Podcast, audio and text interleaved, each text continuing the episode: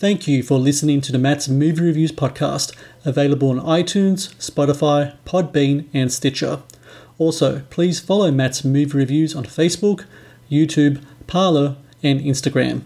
And of course, be sure to visit www.mattsmoviereviews.net for the latest reviews, top 10 lists, and more. Now, on to the show. The best day of school is the last day of school.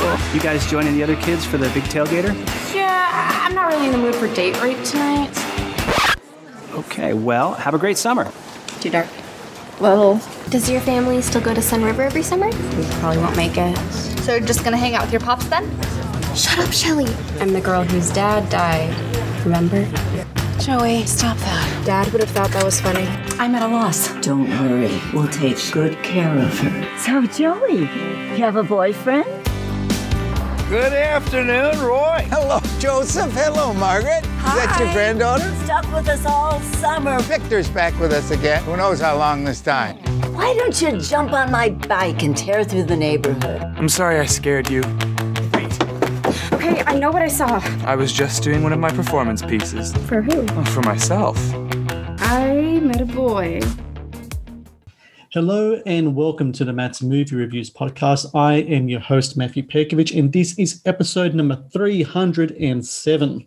Out now on demand is My Summer as a Goth, a coming of age movie that stars Natalie Shershow as Joey, a grieving 16 year old who during the summer holidays falls in love with Victor, played by Jack Levis, and his goth lost lifestyle. Featuring great performances and a winning screenplay, My Summer as a Goth convincingly portrays the highs and lows of first love and the rocky path taken to find a true identity. And joining me now on the Matt's Movie Reviews podcast is the director of My Summer as a Goth, Tara Johnson Medinger. Tara, I thank you very much for your time today. Thank you. Thank you for having me on your show.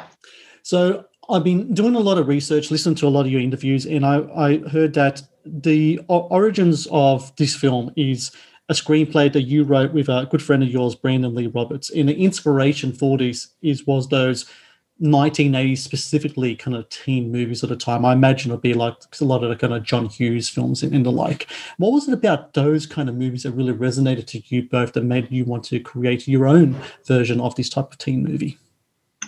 So, Brandon and I both we went to high school together. Mhm. So, uh, we've known each other for a long time and we came of age in the late 1980s in Salem, Oregon. And uh, we were influenced hugely by those uh, teenage films of the time. You know, your Pretty in Pinks, your Breakfast Club, Some Kind of Wonderful, lots of those John Hughes uh, films were super important to us as youth. And uh, Brandon presented me with the original script of My Summers of Goth in 2009.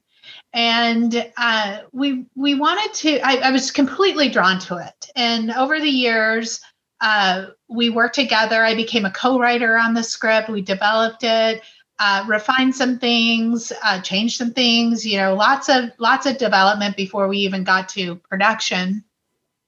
But we wanted to present a really smart coming of age comedy that was Mhm. more reflective of today's youth. Right. Um, a lot of things have happened. You you look at those kind of John Hughes 1980s films, sometimes 1990s films through today's lens, and you think, whoa, there's lots of problems here, you know, in terms of like, you know, just how people are presented and otherness, like making fun of otherness that is very prevalent in uh, a lot of those films. And we wanted to take that genre and kind of flip it, right? And and freshen it up for today's youth to be more current uh, with a lot of the issues that we talk about in this film, you know, forward facing about grief and otherness, uh, gender identity, and gender fluidity. Those are things that were super important to us in terms of,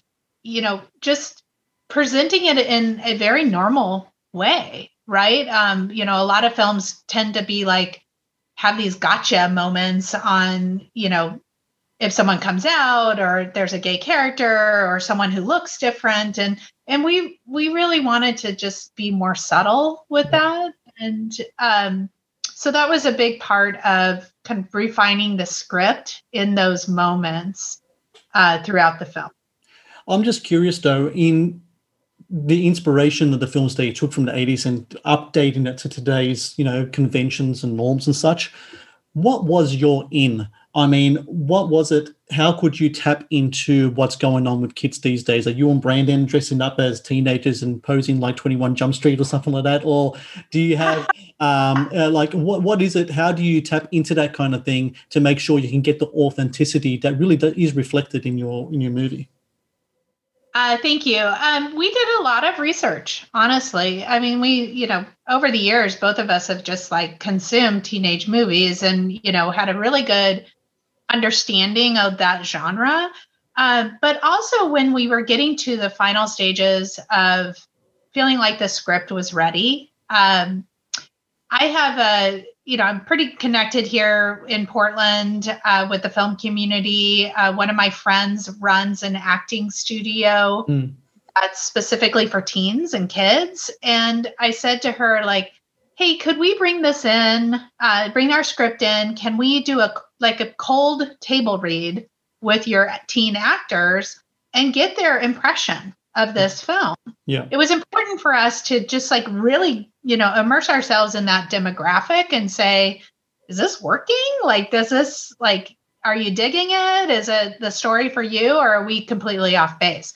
Like, that was an important, uh, like, tool to use in terms of gaining feedback from what we consider our core audience. And through that experience, we just, you know, we got, we gained a lot of knowledge and, you know, they had no idea what we were bringing in for them to read. We didn't prep them at all. It was very much like it unfold the story unfolded as we were reading it. Uh, one thing that we did the next week is we came back and we did what we thought was like a mock um, audition with all of the kids.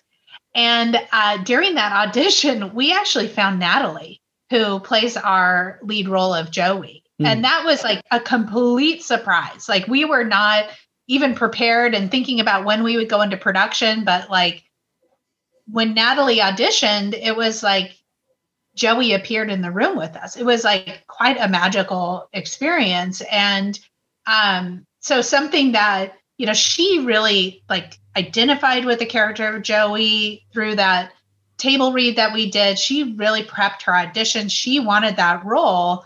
And it was something that got us closer to you know rolling camera but we we worked with natalie for almost a good six months before we actually went into production it's uh really curious to me that so you were inspired by these films in the 80s and these days 80s everything is just really just kind of like reflecting a lot of cult, uh, pop culture and a lot of new content new, new series and such was there any type of I, I wouldn't say pressure, but any type of uh, curiosity of maybe going down that path or setting it as kind of like a period film because the whole kind of goth thing that was very much prevalent in the 80s as well, just as much as it is now, perhaps even more so back then.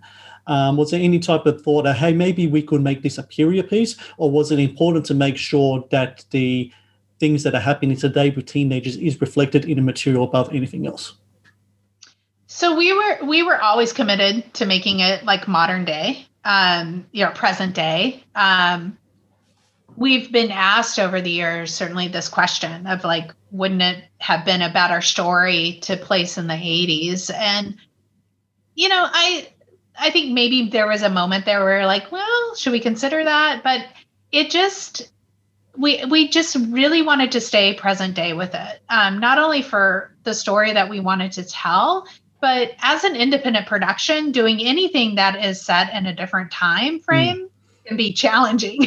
I mean, there's challenges already, right? But then you think about the other layer of authenticity of like, if you're set in the 80s and you do an exterior shot, you need to make sure like the cars in the background match that time frame, and yeah. that's cost you money. So it's, you know, it there are challenges to setting things in the past. Um, you know, and for us, that was a like a financial consideration that we were not willing to, uh, you know dive into but we are also very committed to make it a present day story and I'm glad that you did as well, because if I watch another 80s set modern day kind of thing, I think I might scream because there's so many of them.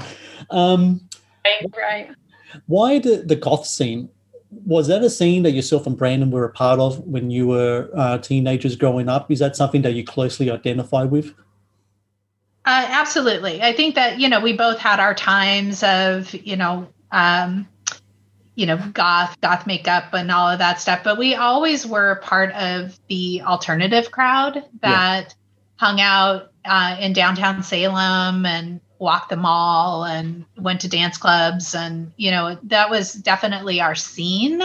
Uh, there's a line in the movie that the character Antonio has that he says, We freaks got to stick together. Mm-hmm. It's like all the oddballs, weirdos, misfits, like we all found each other down there. Uh, whether, you know, we are all dressed as goth or punk or, you know, weird hippies, like it was a mix. And because there was a, a, a level of acceptance there that didn't necessarily exist in like our normal high school lives, right? Yeah. So, um, so definitely Brandon and I gravitated to that um, you know lifestyle subculture you know.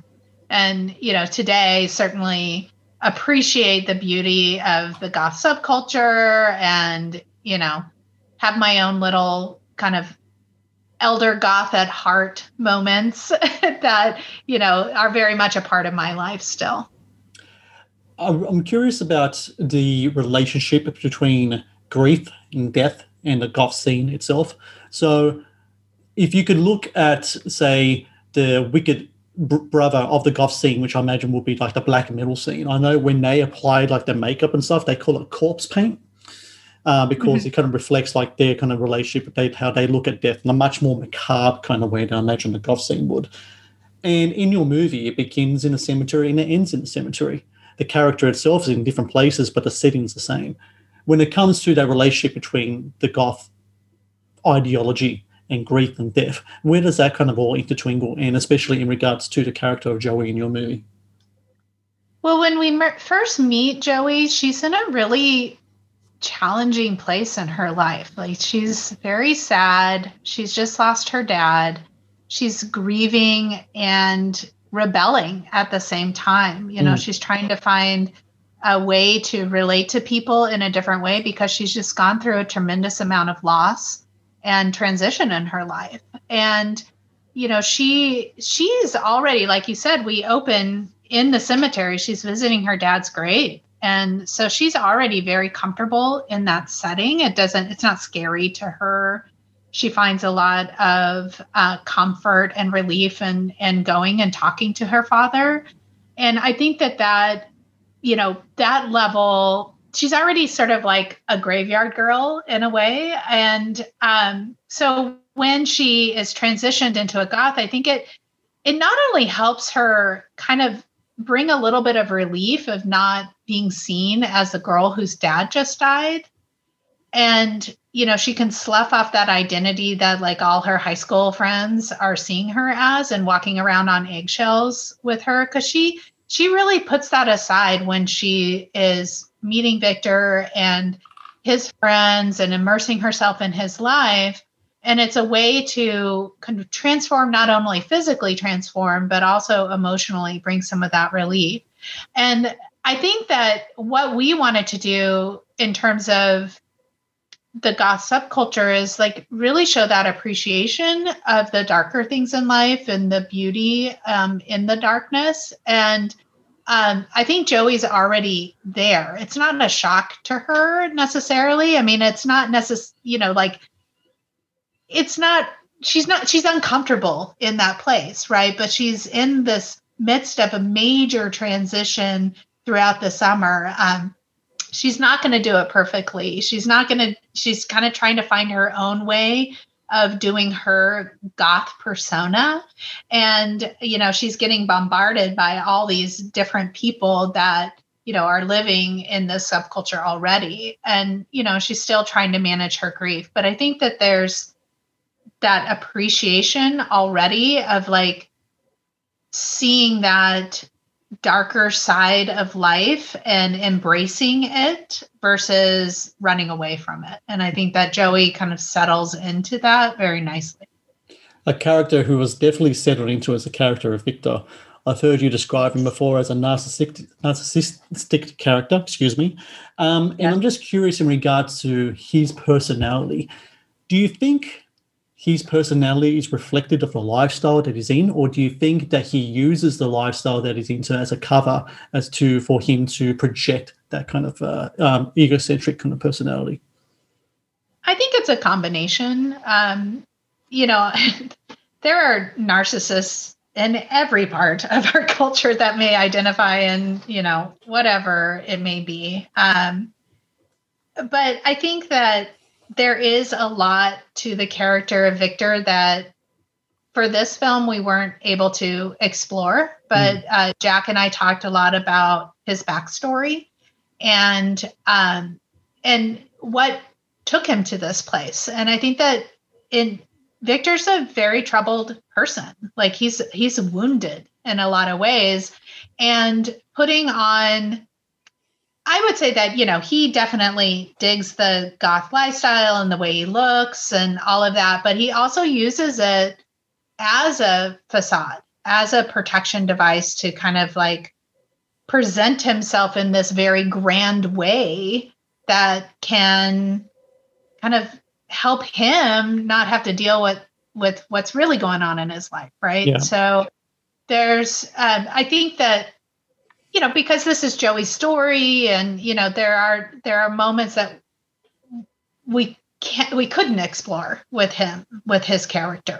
And you know and but jack and i also talked about because victor is so narcissistic and so intense like it was it was hard for jack to just play that character that way. Like he was like and there has to be some humanity in this guy and you know and so we talked about ways that we could bring that in very subtle ways. And i think that you see moments um, where victor drops his guard in a way and you know feels maybe feels a little bit of sadness of maybe how he's treating joey but then it's like right back up right? And so again if there's ever an opportunity to you know enter this world again and make new stories revolving around these characters. That's a that's a character i'm certainly interested in diving into uh, in regards to their backstory. And i think what's really cool with what you guys did with victor is that you allowed the silliness of his seriousness to to come through sometimes. There's that one scene where Joey and her friend are spying on him, and her friend says, "Oh my god, he's smoking," and then you switch the shot over to him, and he's smoking this huge pipe, and right. it suits him. It's down exactly to who he is as a person, but just the look of it is just you got to burst out laughing at the whole thing. I think I'm pretty sure that Jack really appreciated being able to put that type of dimension in it as well. Absolutely, yeah, yeah. There's some grandness, you know, to this kind of performance that he's putting on for Joey in a lot of ways. You know that shot in particular that you're talking about is right outside of Joey's window, right? Yeah. He's very aware that she's there and looking at him. So and, and, he knows that she's looking at him as well. That's why he's there in the first place, right? Yeah. Yeah, absolutely. Yeah. I think something that you guys really did nail in this film, above all the other things as well, is the music. And oh, yes. when when I was you know, a teenager, I also flirted with that kind of like the goth scene as well. But I was coming from more like a, a, heavy metal side of it, and my in was the music. So at that time was like 95, 96, and bands like Type O Negative and Danzig and Marilyn Manson, they had that kind of dark edge to them and look as well. And I think what you guys did here with the music was really, really cool as well. Um, your music supervisor was, uh, was Jana Cushman. How did you two really want to approach the music in this? Because there's different ways you can go. You can go to really heavy industrial way. You can go to way of like something like the Cure or more kind of romantic kind of way to it. How did you really want to kind of approach it and find the right tone that suited the, the tone of the characters in the screenplay? So uh, Jana and I met actually through the production of this film. So uh, their band Dark Swoon appeared in the movie in the club scene. So okay. that's Dark Swoon performing and and we were introduced through a mutual friend. I needed a goth band to play in the club scene. Uh, you know, a friend of mine who's a manager introduced me to Jana and then they're in the movie. And uh, throughout the course of meeting them, we they came forward and said, "Hey, I really want to be more involved in this project. I'm really interested in um, score, doing original composition, and I." loved their music already. Uh, dark swoon's music we we asked to you know have a few of their songs in the film. Uh, jana has also worked at like at a club and knows a lot and you know performs frequently so knows a lot of the current gar- goth and dark wave bands that are around town. And so they were really integral in terms of like cultivating relationships with uh, various bands that ultimately we we placed uh, in the film there were a couple other bands that i had prior relationships to that you know we we also used their music um, you know, of course, we had our original inspiration soundtrack that was based primarily on um, songs from 80s goth bands. And, but, uh, you know, kind of going back to like what we were saying about this kind of new, like setting a present day uh, coming of age film, mm-hmm. we also wanted to do that with the music. Um, again, financially, clearing music is hugely expensive, yeah. right? And uh, especially if you're using stuff that is on labels and you know from the 80s and and things like that. Um, but I also wanted to bring forward a new vibe and and really like celebrate all of these artists that are currently working today. And so Jana had a lot of these relationships and I'd be like, you know, for this scene, I really, you know, want a Cocteau Twins vibe and you know, this is kind of the tone and the emotion that we want. And they would go out and kind of like go through tons of um, albums and send me selections. And uh, and then ultimately they also did the original score for the film. And that was really cool. It was the first time that they had ever, you know, done something like this of this kind of bigger scale. And, you know, now they're um, in school at the Berklee School of Music studying film score. So it's it's really cool to be a part of like Jana's early career in this and and we just worked really well together. Like we just understood each other in terms of what kind of mood and emotion and tone that I wanted for certain scenes and and they just dove headfirst into making it happen and um so they also won an award at the uh, downtown LA Film Festival last year for best score. We were able to put out a soundtrack through awesome. yeah, through bandcamp.com. We weren't able to include everything that is in the movie, but you know, we we included a lot of things. And there's certain songs, like we did a cover that Jana did sing of uh, Just Like Heaven from The Cure. And uh, we were able to clear that for the movie. Uh, so that's in there in the movie. That's the only place you're going to be able to hear it. So, um, but uh, that was a lot of fun and, you know, had its challenges as well. And, uh, but it was, it was really cool to take that particular piece because it's so beloved and also a real like genre like you know a lot of people everybody knows that song right? It's mm-hmm. like whether you were in the goth scene or not it's like it comes on the radio. We had it playing during rehearsals and like all the kids were like singing along. So it's still very much a part of uh, pop culture today. And so I was I was really glad that we were able to do a cover of that song and for Jana to put their spin on it. So I talked to a lot of indie filmmakers over the year, and I know that creating an indie film it can be a long process it can take years sometimes depending situations financial distribution wise etc what's really interesting about what happened with this movie is that there seems to be as the film was being made a correlation or a synchronization with what was happening in the real world and specifically yeah. with the me too movement. And i think there are strong parallels to be found between what's happening with Joey's character in this movie and some of the things that are happening in real life, especially the relationship she has with Victor as well. excuse me. Like for example, i have been watching the um, that um, NXIVM documentary on uh, The Vow. I don't know if you've seen that um, on uh, I haven't. on, on HBO. And a big thing about that movie is that it was that also kind of just sunk came like as that was breaking, that was really sinking in with the Me Too movement stuff as well. And a big thing in that movie is almost kind of like a um servitude between the female and male members of that cult. And it seems like in a certain way that Victor was almost kind of like presenting himself as like certain master over Joey, always telling her to reapply her makeup, all this stuff. Right. So while you have these themes going on and that type of character dynamic going on and these real life things happening as well, did it just feel like that this was just like kind of meant to be? That this correlation was happening in the film to real life? That even though you were going through struggles even though it was taking a long time to get stuff done that this is exactly what we wanted to say and this is now the perfect time to say it? Yeah, I mean, we always wanted to again kind of take that genre, that coming of age genre, and you know, kind of turn it over in a way and um, freshen it up.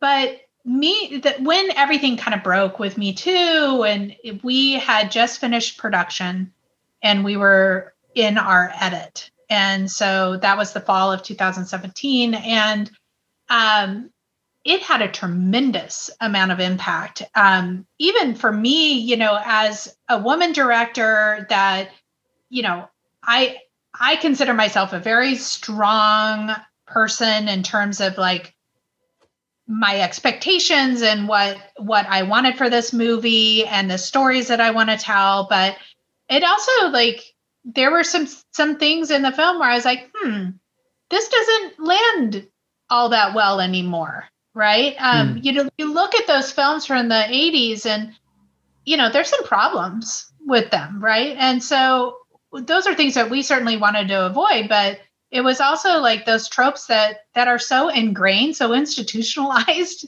in you as a storyteller that it's like once me too kind of popped open a lot of people's perceptions of things it made me critically think about our movie you know and and what we were putting on screen. And so there were certain things that we did adjust because of that because certain moments that felt too much right? And um that we pulled back on right? And you know i think that people like victor exist in our culture Mm. and this is an opportunity to to recognize that.